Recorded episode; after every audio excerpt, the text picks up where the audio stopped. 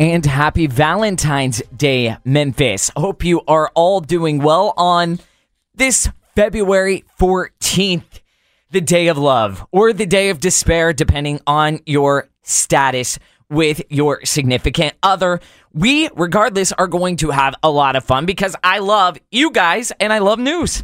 So you combine the two, and we get through a two hour morning show with a lot of fun and having a lot of fun. Coming up on the show, David Kustoff, our congressman in District 8, is going to be joining the show in about 10 minutes. He's calling in a little bit early this morning. He has a busy day, but thought it was important to get him on because yesterday the House of Representatives impeached Alejandro Mayorkas, the crooked man over our border, by one vote. He, he literally got impeached by, by one vote. I mean, that's the margin. Um, it was extremely close. David Kustoff, as well as everybody in the state of Tennessee on the Republican side, voting in favor to impeach Mayorkas, except for Steve Cohen, which I did write down his remarks, um, and I thought it was funny. Let me pull it up real quick. Steve Cohen, we're talking about, um, the KFC guy. He said this The House GOP showed no evidence that hashtag Mayorkas, okay, committed an impeachable offense, hence their initial flop. Today's vote was just another attempt to help Trump. They disgraced the Constitution's impeachment clause and unjustly besmirched the name of a hardworking public servant. Okay. Well, we have you guys. Can we play where Alejandro Mayorkas said that the border was closed? Um, give me a thumbs up if we have that audio. Um, no, he, yeah, take a listen to this real quick. It is my testimony that the border is secure and we are working every day, day and night to increase its security. I want to be very clear. Our borders are not open. So that is why he was impeached, Mr. Cohen, was because he lied in front of Congress. The first soundbite you heard in that montage that we made this morning, um, that was congressional hearing. And he said, let me tell you, the border is secure. And the administration, Biden's administration, is saying that's not the case at all. I cannot dwell on this too much because we're going to jump into this with David Kustoff. I have a question for you. Should Valentine's Day be canceled? That's a serious question. I don't know. I have some trauma from Valentine's Day as a kid. It wasn't the fact that I had to spend, I don't know, seven hours the night before Valentine's Day writing little candy grams to 14 different kids in every different class. I went to a private school, so it was a little bit different. But you guys remember the tradition. You wake up, you fill up your backpack with a million different little cheesy Winnie the Pooh cards, and just start distributing them out now for the girl that you like. I remember there was a girl named Autumn. I hope she's not listening to this show because she's married now. It's fine. Um, I was a big fan of her, and I liked Autumn, so I actually went to the Dollar General down the street from my home, and I purchased a box of chocolate. And for her, she got something extra sweet and special. But I guess that is now controversial with schools across America canceling Valentine's Day or replacing it. We reimagine everything in this country. So there is a middle school in Massachusetts that has canceled Valentine's Day. Instead of sharing cards and candies, children at Hoosac Valley Middle School will distribute random acts of kindness, Graham. Mm, how lovely. So, according to the local newspaper in town, they reported the decision was made by a parent teacher group, and then the school superintendent is defending their decision. In the words of Todd Starnes, to kill Cupid. This story up on his website, toddstarnes.com. The superintendent said there's this impression that we're trying to cancel Valentine's Day, or we're telling people that they can't acknowledge it, which is simply not true. We just want to celebrate kindness year round. Mm. And they say this will help better the environment as opposed to all year, 365 days, the kids are fighting on one day. They're all sweet and nice with each other. So that is why they're doing this. Um, there was another school, and I'm looking at my show notes. Where was this one? Yarmouth Elementary School in Maine. They replaced Valentine's Day with something called Friendship Day. The principal there warned that parents of any child who showed up to, to school with candy or cards or flowers in their backpack would have to hide their quote unquote contraband in their backpacks. this is clearly an East Coast uppity up up elite problem. Because in the Mid South, I can tell you right now, the contraband that is being slipped into Memphis Shelby County schools is not candy grams. It is calibers and weapons and magazines filled with ammunition. So, a lot of people are saying that this is an attack on tradition. And there's no question. There was another story I was looking at before we jumped on, and it was over should schools ban Valentine's Day's um, cards. And so today's parent.com wrote the piece and they talked to two different mothers. And the two different moms had different opinions. And the first mom said, no, it is a bad tradition, right? We're teaching kids to just be filled with love on one day. And also, there will be some kids in the classroom that get more candy grams than others, right? There's popularity contests in grades K through 12. And it singles out different kids. Maybe the bully isn't getting as many, you know, Disney Valentine's Day cards. So the other mom said, No, listen, I actually have one of my first Valentine's Day cards that my fourth grade crush gave me. It's a cartoon cat that said, Hi, Tiger, happy Valentine's Day on it. And she has it as proof of how her puppy love feelings were reciprocated back when she was in the fourth grade. So it's nostalgic for her. But she said, sadly, my nine year old daughter, Avery, who's now in grade four herself, won't have any of those momentums anymore because in their school, two years ago, they sent a notice home to parents asking the kids do not bring in cards on February 14th. Now, get why. This is why. Um, it wasn't to rationale the bolster of self esteem with these kids. No, it was to protect the environment. too many trees were being cut down for these Valentine's Day cards. Here was the bulletin they sent home to these these kids. Can you imagine? They just wake up one day and Valentine's Day is canceled. The notice read If every child at school buys a typical box of 30 Valentine's Day cards, it adds up to $3,000, 3,000 cards, excuse me. It goes on to say in a memo Imagine the trees we are saving by not exchanging cards in our schools. Ah, these people are terrible. They want to cancel happiness, not canceling Valentine's Day or Christmas or Easter. We've seen here even in Germantown schools, they want to cancel tradition. They want to cancel happiness. I'm telling you, progressives, the left, are the most miserable people in this country. But the question is very simple. Are you guys celebrating Valentine's Day? Did you spend last night with your kids writing a $50 million, uh, 50 million different names on these cards to distribute this morning? And then my follow up is should schools cancel Valentine's Day? Is it too much work? Are we killing too many trees? What say you? Congressman David Kustoff joins the show up next, but we'd love to hear from you guys. 901 260 5926. 901 260 5926. More on the other side. Don't go away. It is my testimony that the order is secure. We are working every day, day and night, to increase its security. I want to be very clear our borders are not open. And that was the voice of Alejandro Mayorkas, the Department of Homeland Security Secretary. Well, he was impeached yesterday for some of those comments, lying to Congress, saying that the border was secure, but anybody with eyeballs knows that is not true. Here to break down the vote and the border crisis is Congressman David Kustoff from District 8. Congressman, welcome back to the morning show and happy Valentine's Day. Hey Ben, good morning. Thank you for having me this morning. So pretty historic if you if you look at this vote. This does not happen often. It's the first time since War Secretary William Belknap in 1876 that a cabinet secretary has been impeached. Serious charges and allegations, but for a serious problem that he's failed. There, there's no doubt about it, uh, Ben. And you know, it's something when we voted on this last night, and uh, people listening may remember we had to, we had this vote last week that was uh, was not successful because we had one of our members, Congressman Steve Scalise, who's our majority leader, who was who was not in Washington because of his health. He came back last night, and uh, you know, you just you look at the facts.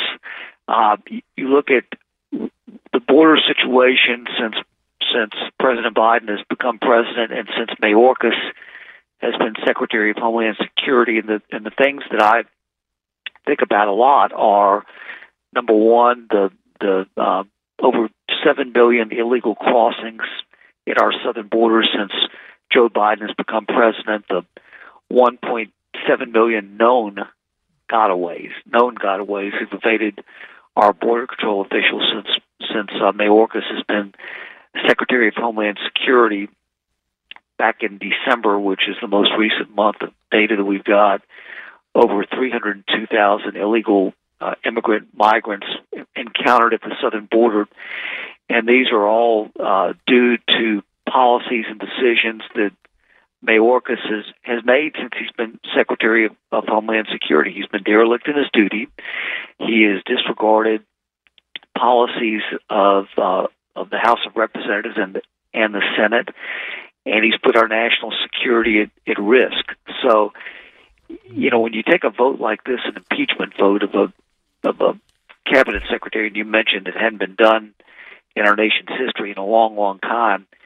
It's something that if you're if you're me, if you're a member of Congress, you take that very seriously. You've got to really make sure uh, that uh, because it's it's so seldom used this impeachment of a cabinet official that you're doing it for the right reasons. But uh, when I took that vote last week and last night, uh, it was it was an easy decision. It's an unfortunate decision that that again we have to we have to make, but again, uh, in the best interest of our nation and for our national security, was the only decision that anyone could make. Those two counts on why he was impeached, as you pointed out, is willful and systemic refusal to comply the law and breach of public trust. And I think when you look at the crime, if you want to say that, it fits the bill of these charges. So it will go over to the Senate. Senate Majority Leader Chuck Schumer already calling it a sham. So I don't know. It doesn't look like it will go through there. But speaking of the dynamic between the Senate and the House right now, I did want to ask about this huge $95.34 billion aid package for Ukraine, Israel, and Taiwan passed the Senate before sunrise, this just the day ago. Um, it heads over to the House. House Speaker Mike Johnson saying probably dead on arrival. Would love to hear your thoughts on this. The big issue that a lot of conservatives are having is yes, okay, Ukraine, Israel, Taiwan, but what about our sovereignty? What about our protection of our southern border? And it lacks any funding for it. Right. And so, you know, I, I focus on a number of things. One is the Speaker of the House decides what gets voted on and, and, and maybe as importantly, what does not get voted on. And, and to your point, Speaker Johnson said that the bill that passed the Senate yesterday, this big funding bill for Israel, Ukraine, Taiwan, is uh, is not going to be voted on in the House. Uh, I, I will say I'm, I am concerned about the Israeli funding because, as you know, in the House of Representatives, mm-hmm. uh, since October 7th, we have voted twice on funding for for Israel, and we've we've got to make sure that Israel, who's our greatest ally in the Middle East, gets that funding to fight Hamas, and you know to be able to protect itself against uh, all the other proxies of Iran from Hezbollah on on down. But Speaker Johnson has said that that we will not be voting on this big supplemental bill that the Senate passed. We will not be voting on that in the House of Representatives. Um, real quick before we let you go, uh, wanted to get your reaction to the report. I mean, you're a legal guy. This whole report by the special counsel, in this case, interviewing President Biden with special counsel Robert Hur, and what they found was they won't be charging President Biden with, yes, mishandling classified documents. Why? Well, because he suffers from a poor memory. Pretty shocking allegations in this report.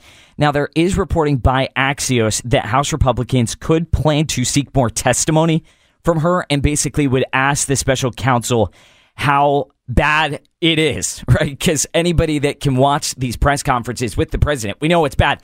But according to this prosecutor, it might be worse than we all know. Yeah, I would I would encourage anybody who's listening. Uh, I know you don't have time to read the several hundred page report from the special prosecutor Robert Hur, but if you could, if you could only, then if you could only read one page of the report, I would I would suggest that people go to page 208, page 208, and just read that that one page, uh, because I think that that says it all. I mean, it that it starts out by saying at the at the top of the page, in his interview with our office, Mr. Biden's memory was worse. He did not remember when he was vice president, forgetting on the first day of the interview when his term ended. Quote, this is Biden. If it was 2013, when did I stop being vice president? Question mark. Close quote. And forgetting on the second day of the interview when his term began. Quote, this is Biden. In 2009, am I still vice president? Question mark. Close quote. He did not remember even within several years when his son Bo died. And his memory appeared hazy when describing the Afghanistan debate that was once so important to him. I, and it goes on and on on that one page. I would encourage people to read page 208. So, from the House of Representatives perspective, there are a couple of things that you've, you, have highlighted. One is uh, getting the special prosecutor Robert Hur to testify before Congress, which I think will probably happen at some point. The other thing that I think would be important for not only members of Congress, but for everybody in the nation, is to release the transcripts from those interviews that Robert Hur and his team conducted wow. of President. Biden so people can make their own decisions. Would those transcripts just be written transcripts? Like, we wouldn't probably see, Congressman, the actual video, the footage, right? I don't know. So that's that, that's a great question. Obviously, there was a you know there was a court reporter there, a trans, somebody to transcribe the interview. Nobody has said that those that those interviews were were videoed. Uh, so I don't know whether they were or not, uh, and maybe they maybe it's been um, it's been reported somewhere that that they were videoed. I don't know, okay. uh, but certainly the the written transcripts are there, and and just like I highlighted this one page from the Robert Hur report, it'd be interesting. To, it would be interesting to to see the questions or, or read the questions and and read his answers, and, and obviously to get Hur's testimony. And if I can, one more thing on that on that Ben, uh, you know the the Attorney General is entitled to the report that Robert Hur produced last week, or at least was made public last week. And as the special prosecutor, the independent counsel, he's got a duty like any prosecutor, to make a recommendation about whether to indict and or uh, take the matter to trial. What are the what are the pros? What are the cons? How do they win? How are they not successful? So he he had a duty. Robert Hur did to give all of his impressions mm-hmm. about Biden and and, and what his mental state would be and how he would how he would appear before a jury and how a jury would potentially react to him. So there's nothing unusual in this report, just like there wasn't. It, same thing as when um, uh, Robert Mueller uh, released his report on uh, on President Donald Trump back uh, several years ago. All right, going to leave it there. Appreciate the vote last night showing that there is some accountability coming from House Republicans. Great vote, great job, and we'll catch up very soon. Continue fighting on. We've got your back here in the district. Thank, thank you, Ben. Best wishes. Thank you for having me on this. All right, good stuff. Congressman David Kustoff. All right, before we go to break, let's slip in a quick phone call from one of our listeners in Bartlett, lady by the name of Kim. Kim, welcome to the morning show and happy Valentine's Day. What's on your mind?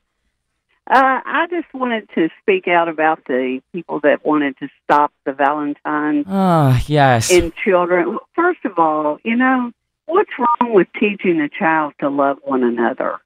You know, and in the in the uh, elementary school, if you can't bring a card for everyone, you don't bring any at all. That's what you need to teach them. Mm-hmm. But on the other hand, the progressives just want to make everybody's life miserable because they got to be in control. But on the other side of the coin, where they said, well, we discontinued it because we're focused on the environment and well, I wonder how big of a customer of Amazon those people are because how many trees are destroyed making the boxes shipped? Yeah. uh, wow. That's a them. really I- good point. You know, it, it, they are those people are idiots. I mean, it, I don't I don't know what else say. Well, you sound you sound like a lovely, lovely woman, and we got to go to break. But I appreciate your thoughts, Kim. I think there's more people like you, good, red-blooded Americans, than Marxists out there, and that's exactly what those people are. Thanks for calling in. All right, more on the other side. So don't go anywhere in this show. We are going to be joined by Tennessee Stands Executive Director. Gary Humble. We're going to be jumping into some state news, but Fox News was in town. Did you guys see that on Beale Street yesterday? They were interviewing a lawmaker, John Gillespie. Speaking of John Gillespie, we have hearing um, uh, committee audio from uh, yesterday's legislative session in Nashville where they passed uh, not the bill because it still would have to go through the Senate and then to the governor, but it made its way through a committee yesterday that would end this ridiculous bail system that we're now under that is supposed to make it all equitable for everybody. So, a lot more coming up on the show. Grab some coffee. Don't go away. We'll be right back.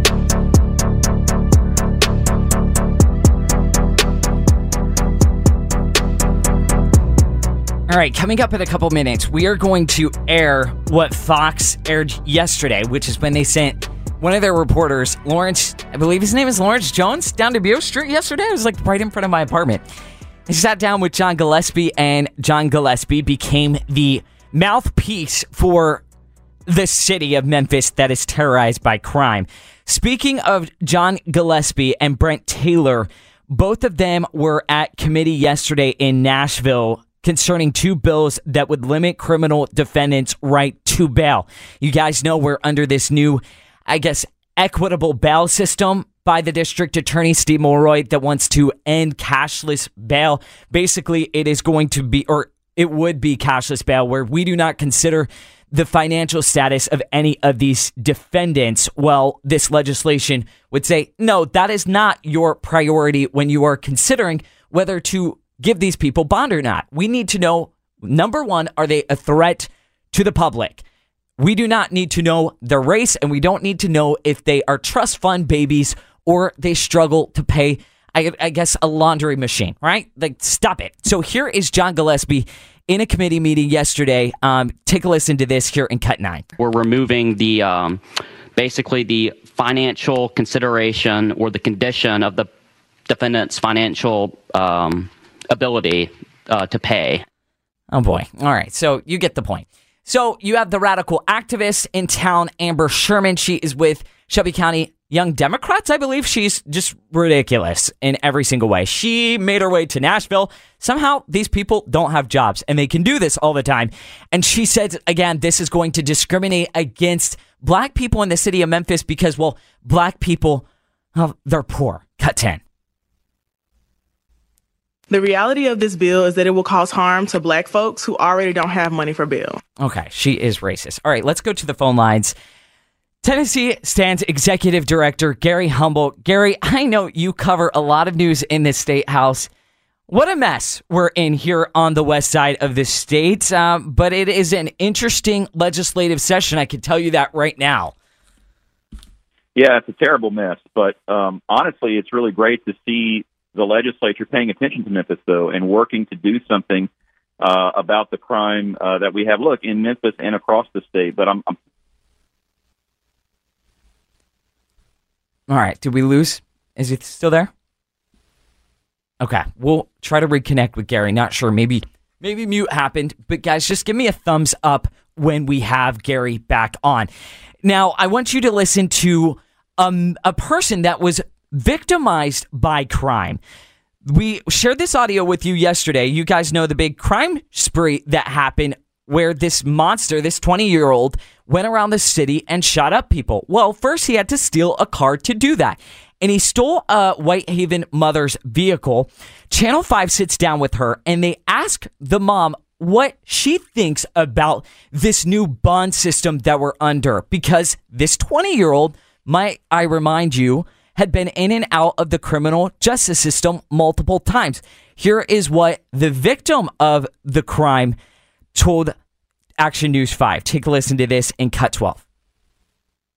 It was parked at my daughter's house. She woke up the next morning and it was gone. The cops were calling me at the same time she was calling me to tell me that it was stolen. And they were like, Do you know where your car is? So, Police anyways, across the out city, of gas in the middle. the people are just over it. But we got Gary Humble back on. And Gary, not sure what happened. I'll let you finish your thought. But as you were saying, it's good that Memphis now matters because to have a healthy volunteer state, you've got to have all of these towns working together and not being lawless like we see here every single day. Yeah, absolutely, no question. So good on on uh, Senator Brent Taylor and of course uh, Representative Gillespie for making it a point to uh, take care of Memphis. That's their job, and uh, we need to make the rest of the case uh, state care about what's happening down there in Memphis. So it is it is good to see. Sorry about the technical difficulties earlier. There. Oh, no worries. It is live radio, which makes it fun. hey, I did want to ask you. So, Laura Loomer, um, actually, I have some thoughts on that. But uh, so she sends out this huge alert yesterday, and Laura Loomer, for our audience out there that may not spend all of their time on X, and good for you if you don't. She is. I, I. She's not a Trump surrogate. I wouldn't think that Trump claims her. I don't know. I don't want to get into it, but she is very, very controversial to say the least. Anyways, she sends out this big notice, and I started getting messages about this that you've got some RINOs in Tennessee that are trying to block President Trump from being able to be on our Tennessee ballot, which is coming up. I mean, this is early voting. It starts today. Um, it's Republican State Senator Frank Niceley introduced this bill, otherwise known as the Tennessee Ballot Access Act. Now, you did some fact checking on this. So, for all of those people that are concerned that they're not going to be able to pencil, pencil in President Trump's name, what say you? Yeah, well, it's it's ridiculous. Number one, let me just say for the record, Senator Frank Niceley, if not the most, is certainly one of the most conservative members uh, of our state senate. We certainly have a RINO problem here in Tennessee in general. He's not one of them. So it, and he's getting death threats now, and it's it's just crazy to see that. But this bill essentially, it's not something we necessarily supported. We weren't even tracking it. I was sort of neutral on the bill, but it creates uh, a verification process, not just for presidential electors, but for all offices, for state offices, um, uh, for U.S. Uh, senators, all the way up to uh, presidential electors. And essentially, uh, you know, I ran for state senate as a candidate. I, I understand there is sort of a lack of verification process right now as a candidate when you file. There's really not a set way to verify your um, residency address or your your constitutional eligibility in terms of the Constitution's residency requirements. You know, you're, you're, you have a one year residency requirement for a state rep, three years for state senate, and seven years for governor. Um, and it's it's interesting when you apply as a candidate, you sort of it's it's almost sort of an honor system. You know, you put those things down on a form, and there's no one, there's no verification process. You don't have to show an ID, believe it or not, to become a candidate. So I think you know, in, in my mind, this bill was a step in putting some sort of verification process in place for all offices to ensure that the constitutional requirements are satisfied.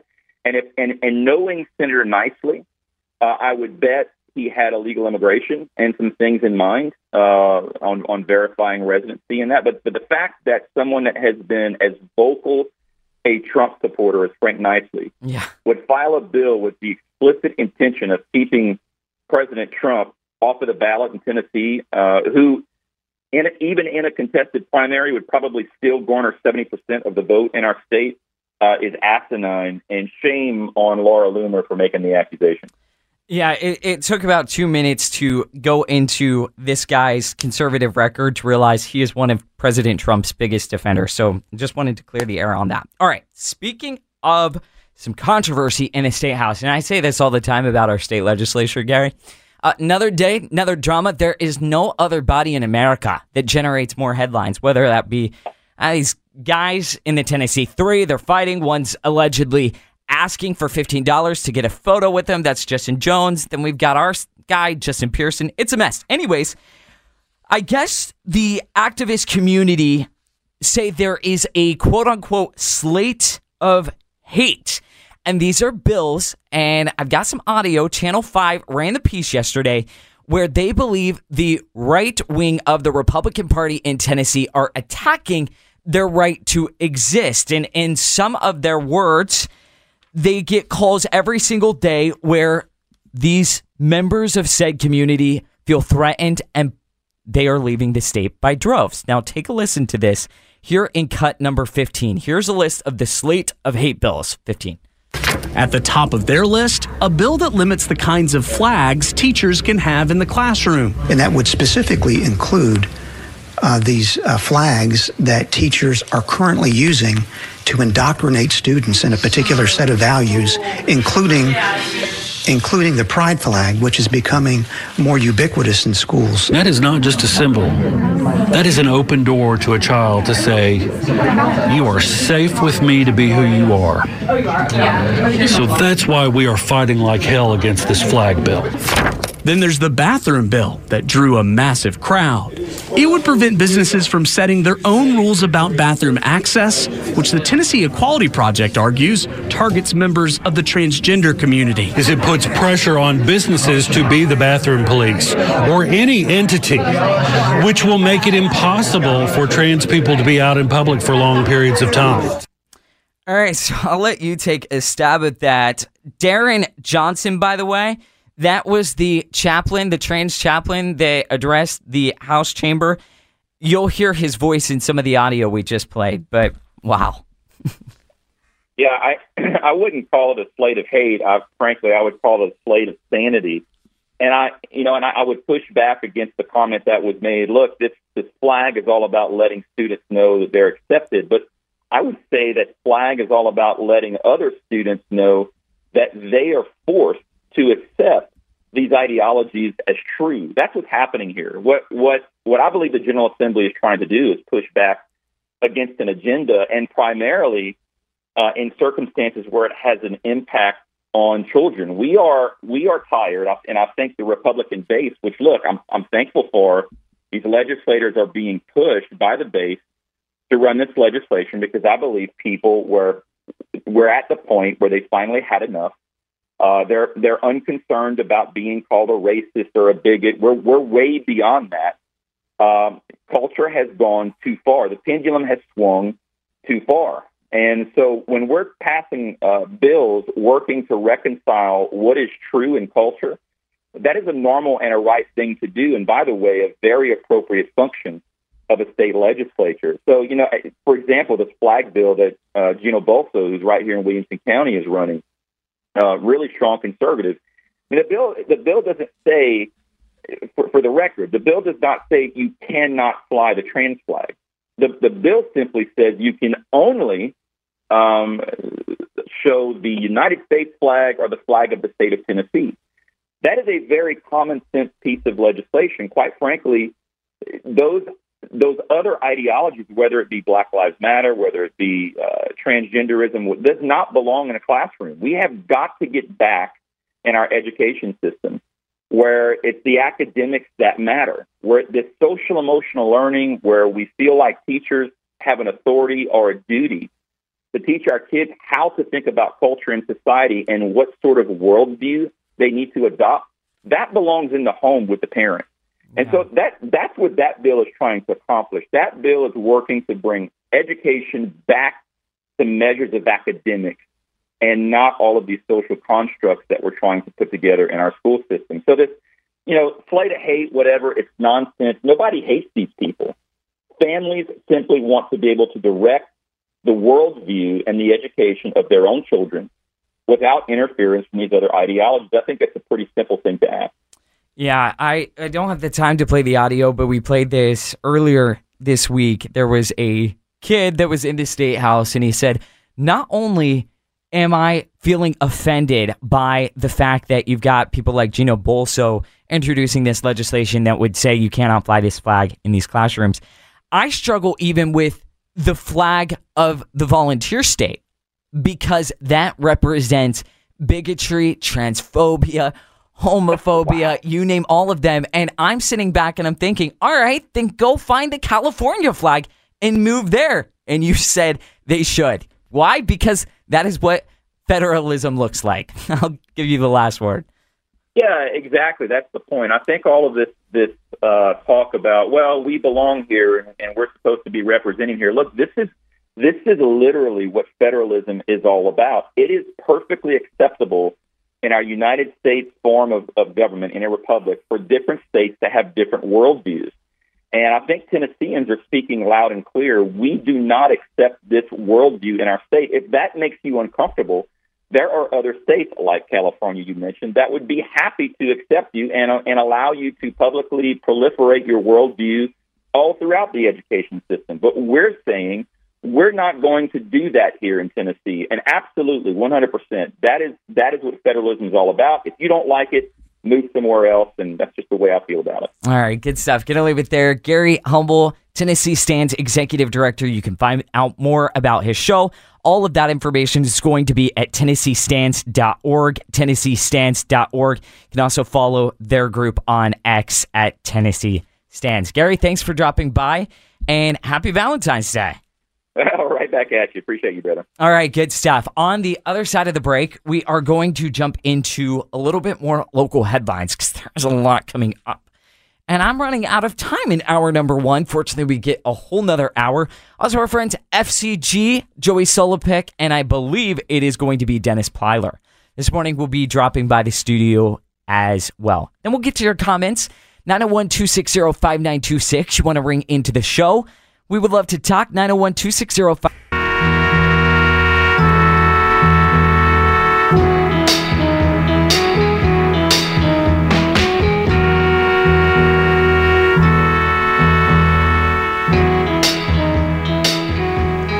You're just too good to be true. Can't take my eyes off of you. Ah, welcome back this Valentine's Day edition of the morning show. Are you guys doing anything fun tonight with your with your person? I hope so.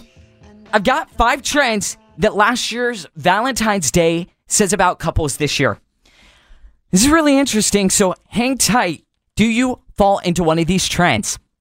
Now, this is not shocking that guys spend more every single year on Valentine's Day than women do. Um, so if you look at cards for flowers or cards to flowers, did you know that actually women are buying all of the Valentine's Day cards? 85% of these Love Day cards are bought by women. It's second only to Christmas in its card sending power.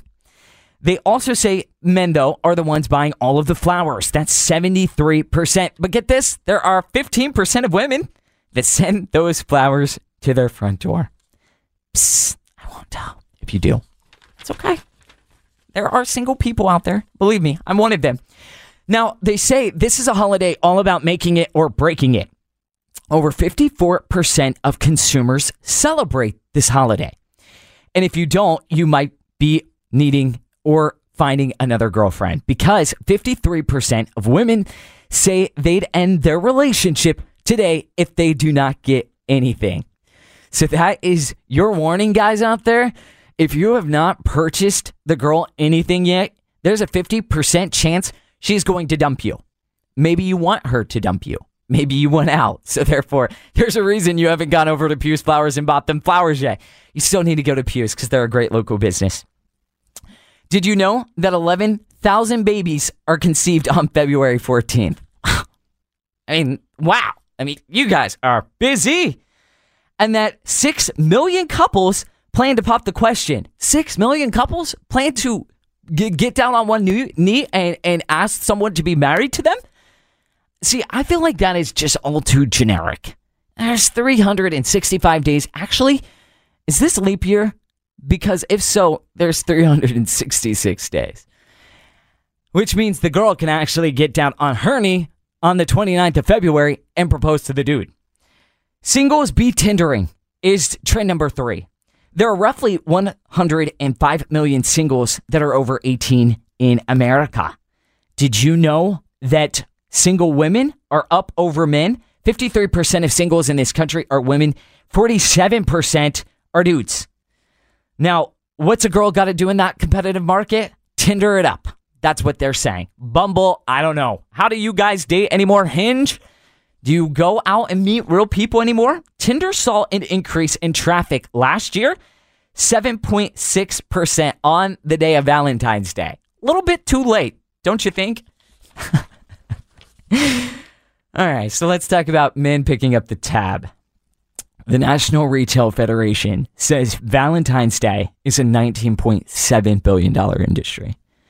Unsurprisingly, men spend more on Valentine's Day than women. However, not only do they spend more, they spend 50% more. It's a huge tab on the day of February the 14th. The holiday costs the average man in America, the red blooded American man out there, $130. Okay. So, how that breaks down box of chocolates, $15. Diamond earrings, $300. A dozen roses cost a man out there $40. Not at Target, because I was there yesterday and I saw they are about $20. But they're not nice like Pugh's. So, don't go to Target. Go to Pugh's. And when you go get your chocolates, go to Dinstuhl's. Don't go to Kroger. What else needs to be said and covered? Oh, this is really interesting. So, a chocolate company named Hershey, heard of them? They surveyed men and found that men who once have sent cards now are declaring their love by text messages or emails. Oh no, guys, don't do that. I know the art of penning a romantic letter. Those days are over, I guess. Do you guys still send cards out anymore? About 29% of people will receive a romantic text. This is not surprising, of course, because you guys know we are glued to our phones. So I guess, guys, do better than a text message or an email. My gosh. Instead of sending the flowers and she's at the office today, where it's typically and traditionally, all the girls run to her, hey, someone just delivered you flowers. Now she's going to get a delivery in her Outlook email, and it's going to be a message from you saying, Happy Valentine's Day, love ya. That's not cutting it, all right? So, guys, step it up because you heard this statistic. Over 50% of women say they will end it if they get nothing. All right, more on the other side. Don't go away. Our number two up next.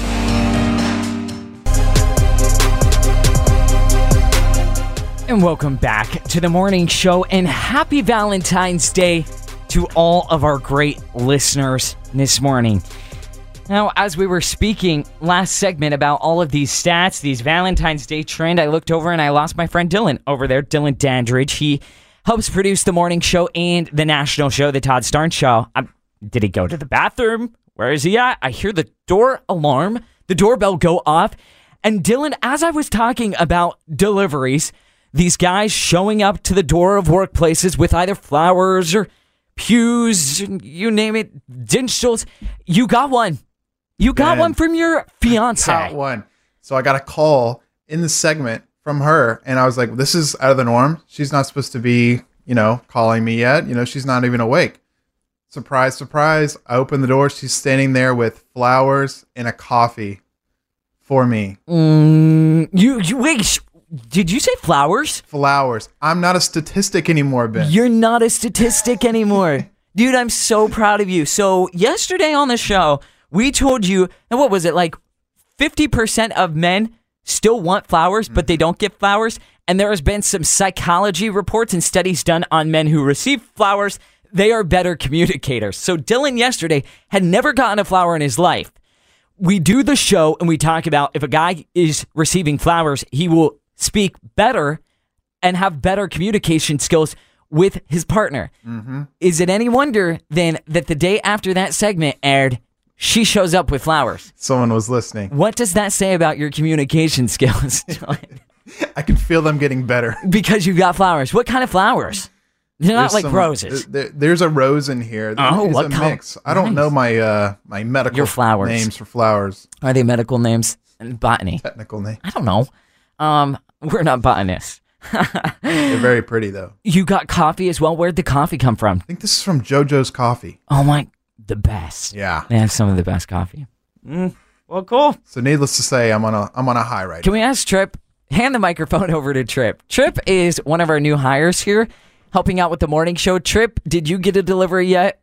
Uh, not yet, but uh, you know, I've sent out some cards to some friends and family, but You haven't. Not. So what you're saying is there has not been a special someone knocking on the door downstairs.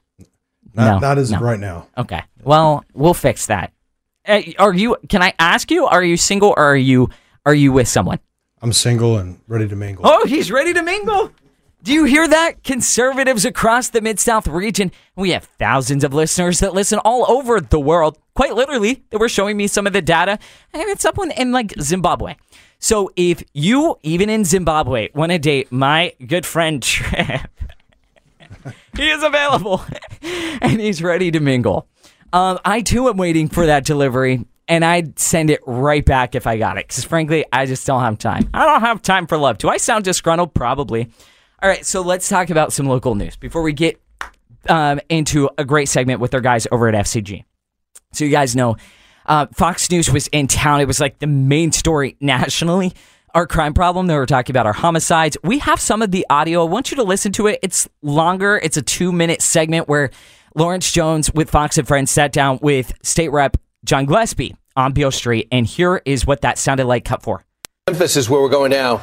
It, it's seen the worst crime rate in city history last year, with nearly 20,000 crimes for every 100,000 residents. One state representative is begging the mayor to take action. John Gillespie is live now with Lawrence. Hey, Lawrence. Hey, good morning, family. This is stop one on our three city uh, crime tour. We got the state representative with us. Um, the DA in Shelby, Shelby County, what are they thinking right now with all these criminals on the street and they continue to put them back on the street? Yeah, so unfortunately, I think we're kind of living in two different cities right now. Um, I'm in constant conversation with DA Mulroy and his ADAs, and they keep on showing me data that's inconsistent with reality of what's going on here in Memphis. It, you can ask anyone, go around anywhere. Um, it's just two different mindsets, and it's very unfortunate. And as a result, we're really, literally being held hostage by about 1% of the criminals out there. When you talk to your residents on a day to day basis, what do they want done on day one? They want, if a bad person commits a bad crime, they want that person in jail. Pure and simple. It's not a whole lot to ask for. Why is that so hard right now when it comes to this? The, you got the mayor that, who's been very supportive of the DA. Yeah, so I think what's happening, not just here in Memphis, but across the country, is there's a social experiment being conducted in real time in our courtrooms and in our jails. And we're playing with people's lives. And people are sick of it. And I think some of them have great ideas, but let's leave those to the classroom. Let's take them out of the courtroom. Such a great point. State representatives. All right, so they go on and talk a little bit more. Um, so again, Memphis back in the national headlines. Speaking of John Gillespie, um, he and Brent Taylor with this proposed legislation advanced one of these bills concerning bonds and bail. And why that's important is well, the story over the weekend where this 20 year old had been in and out of our criminal justice system multiple, multiple times. In one case, he had to pay $10,000 to get out of jail after shooting his friend Kevin. That is problematic. So, one of these bills would basically extract a defendant's financial status because you've got people like Josh Spickler with Just City. This is a pro crime organization that say when a judge determines whether they are going to revoke or lower bond, we need to look at skin color and we need to look at whether they are rich or they are poor, not whether they are going to shoot your grandma in the Kroger parking lot. All right. That's not important. Threat to society should be the last item on the shelf when determining this bail. Here is John Gillespie because this bill advanced through a subcommittee. Of course, it still will need to go through the Senate, then get the governor's signature. Here he is in cut nine. We're removing the um, basically the financial consideration or the condition of the defendant's financial um, ability uh, to pay. All right, so as I said, you've got the activists. They are upset about this because it's uh, in conflict with the Shelby County uh, District Attorney's Office, which just rolled out last February a new cashless bail system. How is that working for Memphis? It's not going well, right? Because now an 18 year old will never see his family again because he was at his vape shop where he worked at and he was shot by a 20 year old that was in and out of jail multiple times. Now, speaking of that defendant, he was in court yesterday, and his mom was there speaking to prosecutors, to the defense attorneys, and to the judge, Karen Massey. She says there is more to this story. I thought it was pretty compelling listening to this. Here she is in cut seven. This is real life. This something I got to deal with. Absolutely. And everybody, the person that died, all that, everybody got to deal with all. My son not the type of person. I'm sorry for everything that happens to all the other people, but it's more to the story. And when everything get out, they'll understand what's going on. So that audio obtained by WREG, mom's name is Nikki, defending her son, saying that there is more to the story. Now, this 20 year old, as I looked at some of the video of him in this criminal court, he was sobbing.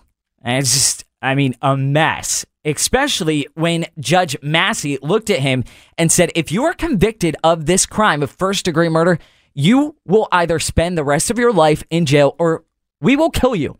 Not the judge, but the state of Tennessee, right? This is an eye for an eye type of case.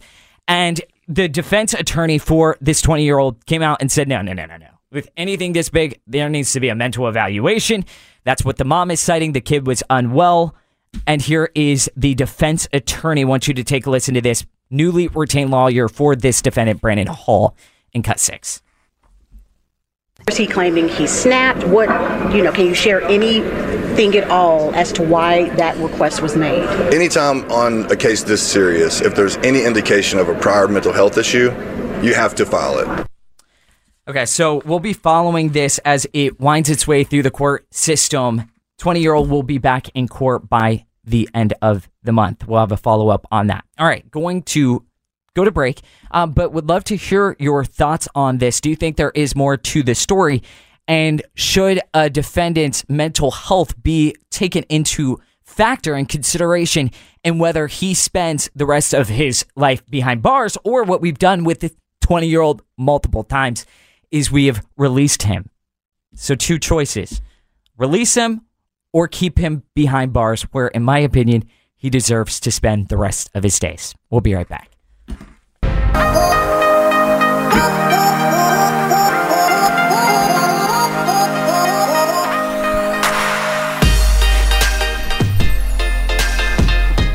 All right, welcome back to the morning show. It's 8:20, which means uh, well, 8:18 means my favorite segment of the week genuinely because these guys are smart and they are my friends. Emphasis on the latter part, but you guys are also really smart with money. That is my friends over at FCG, Joey Solopek and Bill Gerner. Good morning, guys. Good morning. Good morning. Happy Valentine's Day. Yeah. Uh, listen, I got a, a splash of romance when I showed up, and Dylan was in the parking lot with this flower and. You witnessed that? Coffee love extravaganza. Are you sick? Or are it you was like an episode of The Bachelor was happening in your parking lot. Wow. Wow. That's okay. So are both of you out of the doghouse this morning? Or do you need to make up and do something big, dinch those pews to get out of it? Well, when Joey saw Dylan, he got teary eyed. well, and, and let me tell you what, I've been married for 25 years. Every day is Valentine's Day. You don't Mhm. you don't just do it once a year. That's that's mighty sweet of you. Well, according to a couple different stats that I have, and we'll talk about that in one second, guys are going out of they go overboard with this day. Um, look at this. According to the National Retail Federation, they say Valentine's Day is a $19.7 billion industry. Also, unsurprisingly, men are spending more on Valentine's Day than women. Get this though, women that say that they receive nothing are 50 times percent more likely to break up with that man if they are not spending what it takes on an average Valentine's Day. Wow. Yeah. So it's important. They say it's not, and then it is. Yeah, but I, I feel like it is. When I talk to my girlfriends, if they're not getting, and it doesn't have to be a, a necklace from Tiffany's. Like flowers, though, that's not happening. They're going to be in trouble, the guys. Well, I I don't know. I, I think the main thing that women want is to know that they're loved, regardless of what you spend. Spending a lot doesn't mean that you show that you love them. So I think that that showing love is the most important thing. When you look at the breakdown of how much the average guy in America is spending on his lover, do you think it's over the top? Do you think it's reasonable? Because share these stats with me because I'm quite shocked by this. Well, you know, here, here's the problem, and I've got I've got young men in my my family. I've got two sons. They go through this kind of walk, and you want to show that specific someone that you care. And I think we've tra- we've conditioned ourselves to go, okay, on this date, you hand me this, and that means you love me. That's really the bad, the wrong message. Mhm. You know, I, I, it's I think it's right to show them, like Bill said, that you care about them, that you're thinking of them. That's the big deal. I'm thinking about you. I care for you. I'm listening to you. How can I show you? I, I hate everybody thinking it's tied to a dollar amount because it's not. Yeah. Um, average guy spends $175 on a gift. That's quite shocking. Up over women, this isn't shocking, $89. All right, uh, now here's one. What's the best-selling Valentine's candy? Number one. Anybody? Um, a Hershey Kiss. yeah. Okay, that's a good guess. M and M's. M and M's. Do you guys have any? in there? Uh, candy? Reese's? Reese's? No, uh, the, you're not going to like the answer, but you're going to know it's true as soon as I say it. What is it? It's those little uh, conversation hearts. Oh, the A little hard chalk, little chalky. Yeah. That's number one. Those are gross. Ugh. Yeah, they're terrible. All right, so okay, let, us spend a minute on love and money because we know, and I said on the break, we're not going to be the Debbie Downer. We know that divorce rates in this country are really high, and you shared this with me, Joey, last time. It is what number one or number two biggest cause for marital issues? Money. Money. Okay. Yeah. So, is there a way to have financial compatibility? And if there is, how is it done? Because according to a, stir, uh, a survey, Wallet Hub did this. Seven in 10 Americans married or living with a partner, 69% of those say they had a disagreement with their companion about finances. Disagreements most often revolve around needs versus wants. That is 36. 28% of those respondents said it is spending priorities. And lastly, at 22% of respondents saying that is making purchases without the other one knowing. So, how do you start with that compatibility? You know, and I know Bill's got some thoughts on this as well. We've both been married for many years. You've got to communicate. I think that's one of the things I see becomes a an issue in new relationships or old relationships. Are you speaking clearly and lovingly about those critical issues? Are you saying things out loud that you're thinking to plan for your future? Right? Mm-hmm. Communicating and having a plan so that you both are on the same page. If you're not on the same page, that's where the friction hits. Yeah. My answer is just two words. Yes, dear.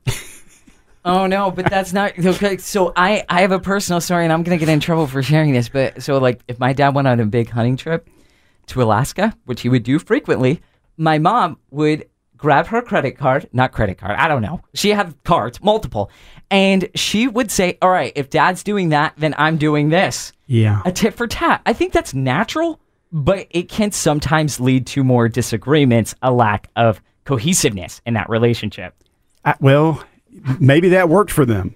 You know that eh. that blend of okay, They're maybe still together. Okay, They're still all right, together. that's good. They're beating the stats. I, but if you're if you're trying, listen, and I know this isn't a relationship show, but if but you when you're talking about money, you've got to have an open communication, and there are ugly words people don't want to hear. Things like budget or plans. Everybody goes, wah, wah. That's not romantic. Wah, Come on. But that can solve a lot of issues down the road that don't build and build and build because that you know relationships are kind of like tectonic plates. They push against each other until the pressure gets so much, and then burp, there's an earthquake. You don't want that to happen. Yeah. Well, I said this before. Um, it sounds like a good idea now, but when you get the credit card bill, it wasn't so good. right, right. And we've also talked on this show, we'll move on one second, about joint accounts. I think that I'm coming around to this because I think I said on the record last time that if I were to enter into a relationship, being such a independent guy, because I am, it would be tough for me to just joint loop everything into one old account. But if you do not, then again, you're working in your own space when you are entering into a union, causing obstacles, no doubt, for just leaving things out from each other. not being completely transparent, if I can say that. That's a hot topic for me. Yeah. I, I don't like the separate accounts, and I've got a lot of friends who have done that. And there, I, this is going to. If you're listening, friends, I'm not talking about you specifically. A lot of those relationships don't make it because they haven't committed to each other. Let's commingle our lives. And that, listen, when you've got added responsibility, you sometimes step up to the plate more and go, okay, I've got to take care of both of us. I need to be more responsible. I mean, I think that's part of that relationship. Yeah. All right. Good stuff. Um, we could talk about this for a lot more, but we have you guys next week. So let's move on to another topic. This is really interesting to me because I saw the headline and I almost did not believe it on its face. So I need you to explain why this is an accurate headline. Younger adults are seeing more money in their pocket post the pandemic. Now, I would have thought it would have been backwards. 2020, things were good. Then 2020 in March happened and it went to crap. It, it's how they're investing. Okay. Okay. Uh, younger adults are investing aggressively. Older adults more conservatively. In the market, the past three years, as uh, Bill and I have been watching it really closely, has has really favored those who invest aggressively.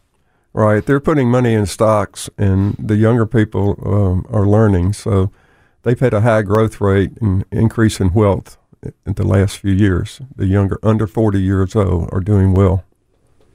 Do we know anecdotally why this could be the case that guys and girls under the age of 40, these younger adults, are starting to get with it more than maybe a generation prior? I think it was the COVID uh, because this, more of the stimulus checks went to the younger people, and um, ah, so they had more money to spend. And and and what we didn't tell you is that we got this from the New York um, Liberty Economics Group. So we get we got a lot of information from them on this. We didn't just make it up for this morning. Mm, that's good. No fake news on the morning show, especially concerning finances. Um, yeah, that's interesting to me because it also cites in here that their exposure to stocks is another reason that they are keeping and retaining more money. Why is that exposure? Is it just more uh, a conversation over dinner? Why do we know? And how do we know that these kids are getting more exposure to what would be a very difficult topic?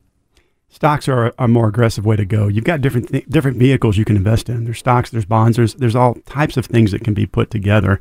And when and Bill and I and F- FCG is looking at someone and going, okay, you're young, you're Ben, you've got lots of years. Let's give you an Uh, aggressive okay, profile. yeah. If you're older, you know, and you're like, oh, I need to be really be careful. You've got a more conservative profile, and that really plays a big role. Right. I mean, younger people have more time, so you can certainly Ben invest in riskier assets, and, and they're doing it. Okay, I want to in a week from now or two weeks. I'm pulling up my Kindle because I just got this book and it's on old money, the difference between old money. And this is kind of off topic and we don't have time to jump into it, but it's really interesting. I was reading this book, um, pulling it up one second. Um, the Old Money book. Have you guys heard how to live a better life while spending less? It's really fascinating. I'll share what I learned from it on the air with you guys in a couple weeks because it goes to another thing that that survey, that uh, data that you just brought, showed us that while these young people may be getting more money in their pockets, it's worth noting that the older generation still has accumulated a lot of wealth. Well, one one statistic on that, I mean, five percent of the wealth comes from uh, people that under forty years of age, and seventy-two percent comes from uh, people fifty-four and older.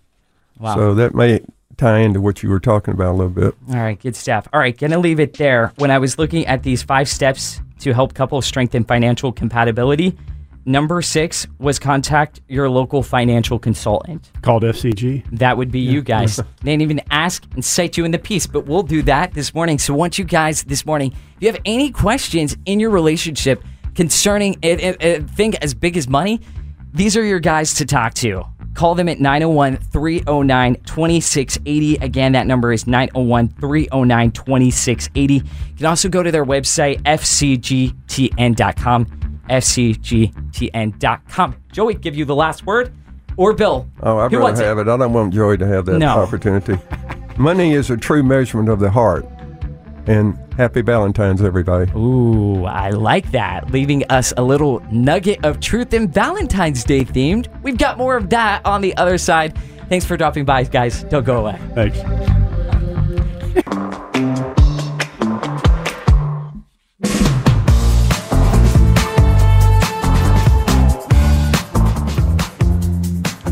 and welcome back to the morning show. All right, let me read some of your comments this morning before we get into a couple different interesting stories. And happy Valentine's Day to everybody out there. Hope you guys are. Oh, I like this comment by Justin Johnson, and it refers to Love Day. Today, we could show our love and for our country and county and go vote. Let's paint Shelby County red and make Tennessee Trump country and send Nikki home. All right, I like that. I can endorse that message. Dana says, Good morning. Um, Dana also says, Here's what I think about omni- omnibus bills. She's referring to the massive one that the Senate Republicans colluded with the Democrats, and it was all for Ukraine and not our southern border. She says they are like a pot of gumbo. I want to know what's in it and who made it. If someone puts Oh my goodness, my my phone, or it's not my phone, my laptop. It's everywhere this morning. If someone puts even the littlest turd in there, throw it out and start over. There we go. That was worth waiting for. Um, yeah, lots of poo poo in these omni omnibus bills. Sorry for those people eating. Um, Kelsey says if you don't have money for bail, then don't commit the crime. It's really that simple. He can get therapy in jail, of course, referring to this 20 year old defendant that went on a shooting spree across the city of Memphis. You're exactly right. And to Kelsey's point, they want to talk about the financial status of perpetrators of crime every single day here. People like Josh Spickler and Amber Sherman, that is a Memphis activist um, that we talk about all the time. Um, they say that bonds discriminate against black people. Well, you want to know what discriminates against black people? And really every Memphian here? not setting high bonds and releasing these perpetrators back out onto the streets. Because what will happen, because it happened to a lady named Dominique Coleman. Dominique is the mom of two that was at that parking lot, at her church's parking lot on Sunday, when the 20 year old Quadrarian Craft came and carjacked her, threatened her and her family that he would shoot her if she did not give him the vehicle that he would end up using to go on this uh, tirade across the city of Memphis. And so Channel 5, and got to give some credit to Joyce Peterson, she did a big story on bail and how it is not discriminating against defendants, it is discriminating against the victims of crime. Because what's happened to Dominique in the days after Sunday was they took her car. It is one of the main pieces of evidence in making sure Quadrarian goes to jail for the rest of his life. So, what's a mom to do? Eh, she has got to go to the grocery store. She's got to go to her job. We shared her um, GoFundMe link yesterday on our Stop Memphis Crime page because she says, I'm about ready to be fired because I cannot get to work. I've lost my mode of transportation. And here is what she had to say in Cut 8. I mean, I can't even, you know, call a Uber or Lyft because I don't have know, any money. Now I'm right back at square one, don't have anything, have to start all over again. Jobless and without wheels, Dominique is left to wonder did Shelby County's bail system let her down? I'm a nice person. I help people, you know, if I can as well. So I just look at it, maybe God just let things happen for a reason. Maybe He got a bigger or better blessing coming my way. Mm, I'm praying that Dominique gets a bigger and better blessing. But how twisted is it that these radical activists like Josh Spickler, District Attorney Steve Mulroy, only want to talk about black perpetrators being discriminated against with bonds, but not people like Dominique, who was serving God on Sunday morning when her car was stolen, stolen, and now she's lost her job. They're awful, awful, demented, demented people these radical pro criminal Democrats that we share the streets and communities with in this city. I, I really can't stand them. Um, so here is Amber Sherman. She went to Nashville yesterday. This is one of the radical activists that is making the link that black people are poor people. So to require them to have a bond and a bail amount is to discriminate against black people. We've got this audio cut in. The reality of this bill is that it will cause harm to black folks who already don't have money for bail. Then Josh Spickler, he's the director for this pro criminal group. Just City told the panel where John Gillespie was sitting there, he's the guy behind this bill that would come out and say, We're not going to consider your financial status when determining determining whether you need to be behind bars or not. What we need to be looking at is are you a threat to Memphis, to Shelby County? Here is Josh Spickler, cut 11. One of the most powerful things this government can do is take away someone's liberty. So it must be done only with incredible care and after a lot of deliberation, especially if we really are innocent until proven guilty. Okay, he's a moron. Uh, the other day, he just tweeted out something about their new cashless bail system that is destroying black lives in Memphis. And he says, Oh, these right wingers are coming after us because we're trying fresh ideas. We're doing new things in our city to right the wrong of slavery. And this is an experiment and it's working. And I responded to Josh Spickler and the crooked folks over at Just City. And I said, well, you need to stop your fresh ideas and your new experience experiments, excuse me, because they're killing people. They're killing the people that you claim to care so much about. Black Memphians, it's it's absolutely awful.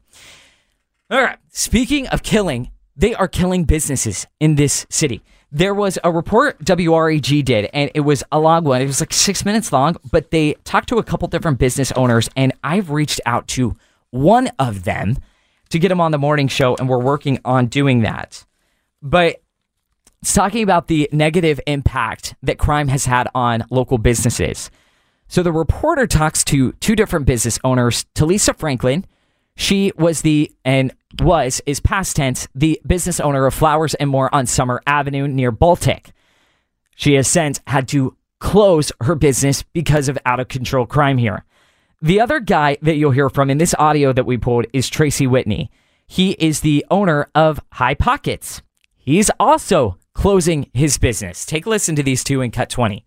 One time they broke in and they came through this window. A flower shop and pool hall, both battling a common enemy. break into a foyer area through a glass door, then break through another glass door. Threatening their security, finances, and dreams. There's a lot of young little girls and young little boys that never dreamed of walking in a flower shop. I thought I was going to fix some of the problems by being a beacon of light. It worked. Her flower shop flourished until last year. April 29th is when they stole the cameras and the lighting off the building. She says she closed her doors and started moving out around the same time. The owner of a pool hall got a letter in the mail.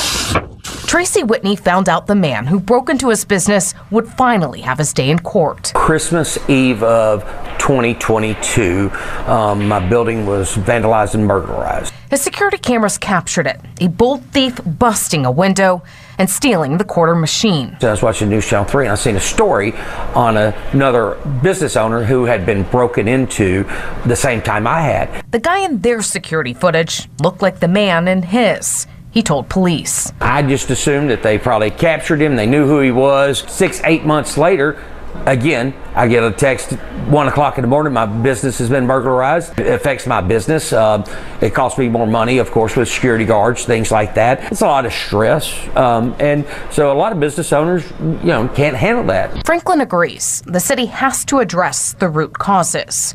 But until that happens, there's no way you can win.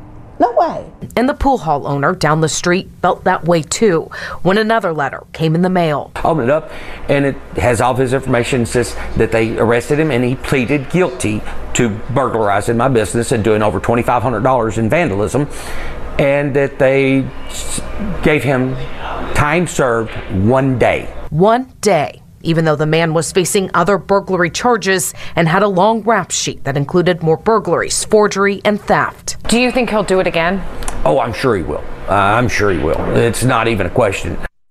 One day, one day, and you heard that reporter, Jessica Gertler, great job, by the way.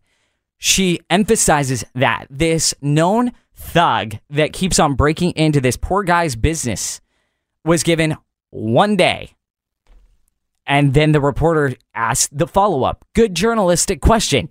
Do you think that with the consequences that this burglar received for breaking into your shop multiple times in multiple other stores across the city, will he do it again? And he said, Of course. That's what everybody in this city is thinking. Of course, they're going to keep on doing this. Now, she went on and talked to the district attorney, Steve Mulroy, because a lot of people are now furious at his office for these bonds and how low these bails are being set.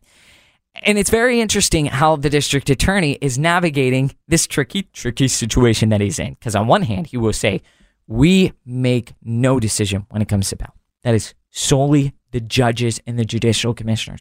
We recuse ourselves. Um, and here is what he told this reporter. I want you to take a listen, Cat 17. You get a lot of the blame. Yes, that is definitely true. That is definitely uh, one unpleasant part of this job. Uh, so the thing that needs to be cleared up is DAs don't set bail. DA Mulroy says his office can only make recommendations, but what they can do when it comes to certain violent crimes, his office is asking that the public safety part get proper weight. And if the defendant is released, they get some kind of monitoring. And if they are in fact rearrested, we're going to immediately and always move to revoke the bond. Okay, so a little bit too late for the district attorney, right? If this perpetrator ends back out onto the streets and then he recommits a crime, maybe two or three times, then what? Your recommendation gets stronger? Why aren't you there? Why aren't your prosecutors in your office there on trial one advocating that this thug should not be out onto the streets? Because all you have to do is look at their criminal records. And most of these people have them. They're long and they are lengthy. It's very interesting about this case with Quadrarius Kraft, this 20 year old that went on this rampage across the city. The district's attorney's office is totally different in its tone with how they are stepping in to make sure this kid never sees the light of day. Like the light of day, never again. Because if you look at their statement, they said the district attorney's office asked for the bond to be revoked. Okay. So why don't you do that for all of these other cases? Because now when the entire city is talking about this crazy shooting that happened over the weekend, which we all should, but we talk about these stories every single day, and your office can only suggest, lightly recommend. But in this case, where all the reporters are covering it and sending you emails to ask for a response, in this case, you have strongly asked for bond to be revoked. And guess what? The judge listened to him. So where are you in all of the other cases for people like Tracy Whitney, the Pool Hall owner? What about Talisa Franklin? She doesn't have a business anymore because you couldn't make the case that these thugs that continue be, being picked up and released should be back out of, of jail. Uh, Like, where were you for those people? Is my question. All right, get to take a break. More on the other side. Seeing some of your comments, we'll get into those and then have a little bit of fun as we wrap up this Valentine's Day edition of the morning show. You're listening to Wake Up Memphis. We'll be right back.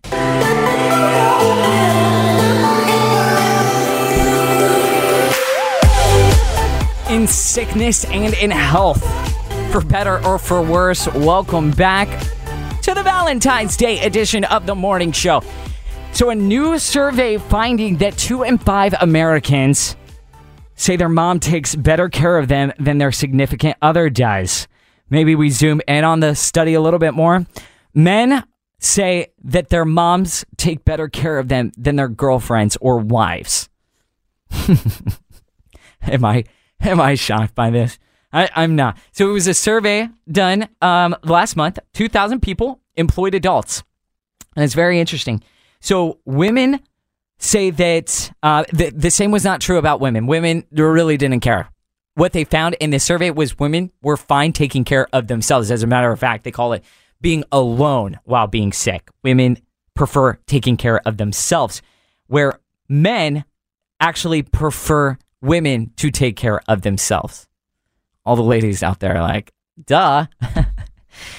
so, according to this survey, um, 68% of men said they are more likely to depend on a woman when they are sick as uh, sick as opposed to 28% of women who said they can take care of themselves. Okay? If you look at the study a little bit carefully, 47% of men said they believe that their moms took better care of them than their significant other, right? They're missing mama. Now, this is really interesting because it then went into how men and women think that the other sex handles being sick. Get this nearly 80% of the ladies out there think that they handle being sick better than men. they do handle being sick better than men. When I'm sick, My entire family knows about it. My sister's catching the next flight. However, only 30% of men think the same thing. It also found that this is really pathetic for guys. And I've done this, so I am lumping myself into this pathetic group of sorry men.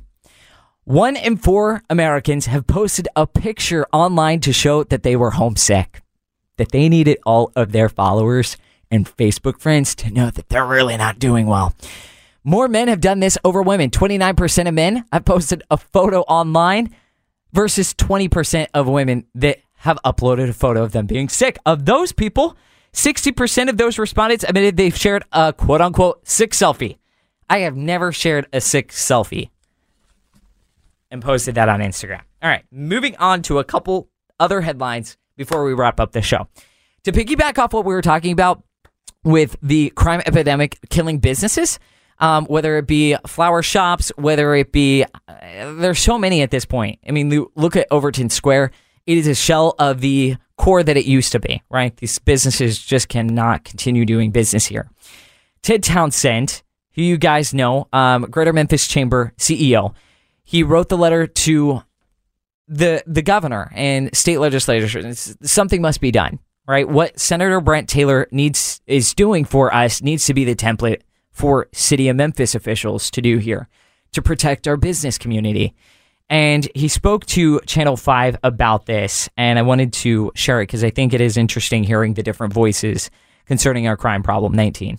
How do we address this? What is the role of the chamber? What I came to was we have the mechanism of convening and carrying these business voices and concerns forward. He says they formed the Public Safety Accountability Committee, a team that's been meeting with city and county leaders, like the district attorney, police chief, and judges. To ask, what is your plan? What is your strategy? And how can we plug in? And so if we can advance legislation or or the marshaling of more resources here like we we know other cities have done from their states, then that is what the role of the chamber is about. We think that economic development is is prescriptive to the solutions for the precursors of crime, uh, poverty, the lack of education and skills attainment.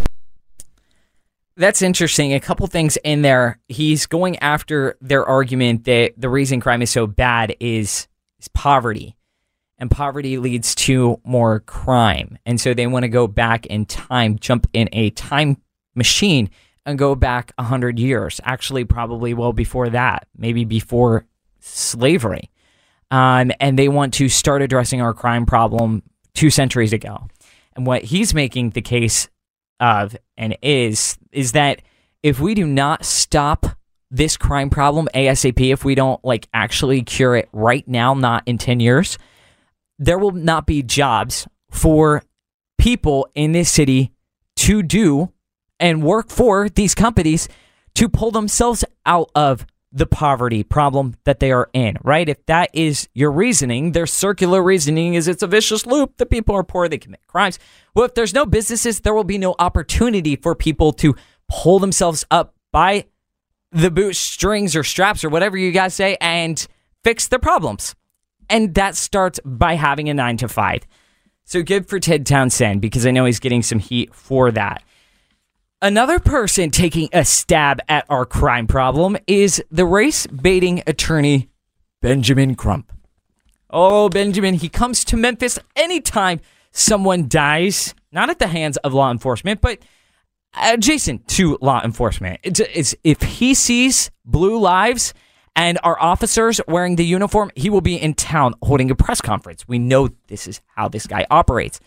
Well, he says to fix crime, we should just change the definition of crime and therefore it will go down. Two. We can get rid of all the crime in America overnight, just like that. And people ask how, Attorney Crump, change the definition of crime. Mm. Of course. If you get to define what conduct is going to be made criminal, you can predict who the criminal is going to be. It sounds like we're criminal, though. Yeah. Our existence no, is the culture. criminal. But That's- they made the laws. They make the law to criminalize our culture, To fit us. black culture. Mm-hmm. I mean, and so when I think of Eric Garner, I always think of stuff like that. Lucy cigarettes. I did nothing. We sitting here the whole time, mind our business. What you told you? Who got you do what? Who got your cigarette to? Don't touch me. Came over. Not uh, touch me. All right. Hey, let's pull that down. Gary lost his life. Yeah, and then George Floyd was trying to buy cigarettes and so forth. So you have to think about the profiling things that they come up with the profilers for pretextual reasons. And it happens every day, Al. They will come and say you can't wear All right, Ben Crump again making the argument that white supremacists made the laws in this country and they are discriminating against black people. So the law to not kill someone is discriminating against black people. Well, that's rather racist of Ben Crump to say because you are therefore making the argument that black people are just killing people. Right? Those are the only people killing Americans. These people are insane. And could go on and on and on, but we just don't have the time. So join us tomorrow, won't you? Starting at 7. See you then.